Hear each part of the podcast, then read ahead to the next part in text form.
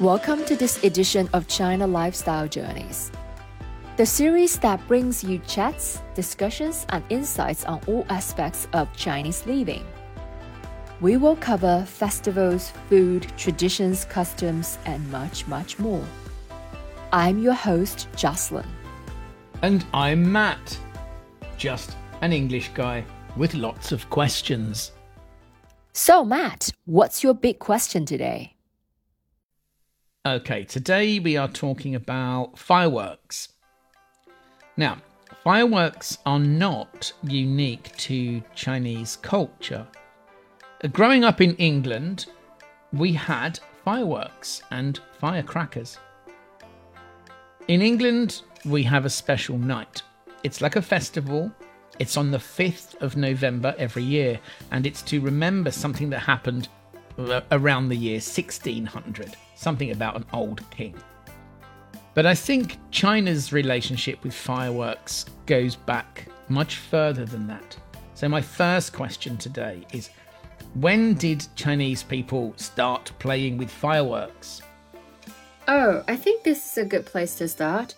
Actually, there are some old books that describe putting bamboo into fires, and the air inside the bamboo gets too hot and the bamboo explodes. These are probably the firecrackers. And there are reports of people doing this in the Han Dynasty more than 2000 years ago. Then, later, two important Chinese inventions changed fireworks or firecrackers. The invention of gunpowder helped to create fireworks as we know them today. First, people started putting gunpowder inside the bamboo to create louder bangs more than an explosion. In the Song dynasty, people started making paper tubes instead of bamboo.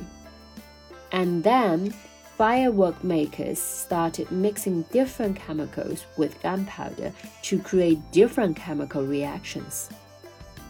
That's quite a good story. I like the idea of exploding bamboo, the original firecrackers. So, in English, I think the two words are quite simple. Fireworks are usually the ones with beautiful colours in the sky. Firecrackers are just for noise, loud bangs, and then lots of red paper on the floor afterwards. Does this red paper have any special meaning? Yes, red is the luckiest color in Chinese culture. So firecrackers are wrapped in red paper we use red firecrackers to make celebrations and festivals more exciting and more meaningful. After the loud bangs and explosions, the red paper stays on the floor um, for at least a day. So it's bad luck to clean up the red paper. We believe you will be sweeping away good luck. So at certain times of the year, it's common to see this red paper on the floor. I think I've read somewhere or heard somewhere that fireworks and firecrackers are important at Chinese New Year. And there's some stories about why, but I can't quite remember the stories. So, can you remind me again? Yeah, of course. Firecrackers and fireworks are very important during the Chinese New Year period. Chinese New Year celebrations would not be complete without them. Um, there is an important legend that will help you understand. It goes like this um, There was a monster called Nian who used to come out to eat villagers and destroy their houses on the New Year's Eve.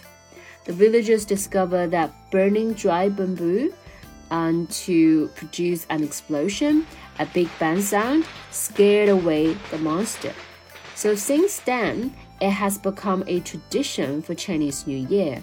So every New Year's Eve, close to midnight, people light fireworks and firecrackers, and some fireworks have series of small bangs. Then one very big, loud final bang.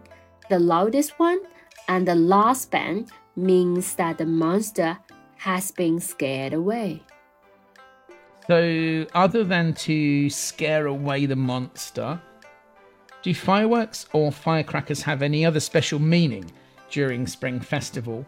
And are there any special times during Spring Festival when you need to set off your fireworks?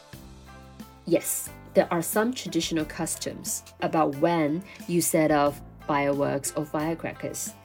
Um, number one, before New Year's Eve dinner, when the family reunion dinner is ready, many families light firecrackers to invite ancestors to celebrate the festival together. So it is also a way to add a happy atmosphere to the dinner time. Mm, number two, um, at the stroke of midnight on New Year's Day, it's customary to stay up until midnight after dinner. Um, firecrackers and fireworks are set off at the stroke of the midnight to scare away evil spirits and celebrate the coming of the new year. And uh, the third would be on New Year's Day morning. In some places, families first set off firecrackers when they open the door or before they go out, because this symbolizes good luck throughout the whole year. So, as you can understand, many families will not sweep the red paper left by the firecrackers immediately because they believe that the act of sweeping on this day is associated with sweeping away good things such as wealth or prosperity or luck. Okay, so you don't just do it once during New Year, you do it many times, and each time means a different thing. So, my last question is other than New Year, are there other times when Chinese people like to set off fireworks or firecrackers? Yes, other than to celebrate the coming of the new year, Chinese people will use fireworks or firecrackers for um, any happy occasion. Um, during Lantern Festival, people set off firecrackers and fireworks to prevent misfortune or bring good luck. And there are many other occasions where firecrackers are used, such as wedding ceremonies, um, birthday parties, especially for old family members. Um, also, housewarming parties when you move into a new home, and um, the opening of a business, especially a restaurant or a shop. So, fireworks and firecrackers can bring blessings and happiness to any important occasion. Well, it's quite an exciting episode today. I, I really like fireworks and firecrackers. I feel quite, I feel quite excited. Actually, can we can we set off some firecrackers today? No, not now, Mat. Be patient. Um, wait a few days, and Spring Festival is coming soon, and we can set off some firecrackers then. Well, that's it for today. We hope you enjoyed this episode. Thanks for listening. We hope to see you again next time. Until then, goodbye. Stay wise.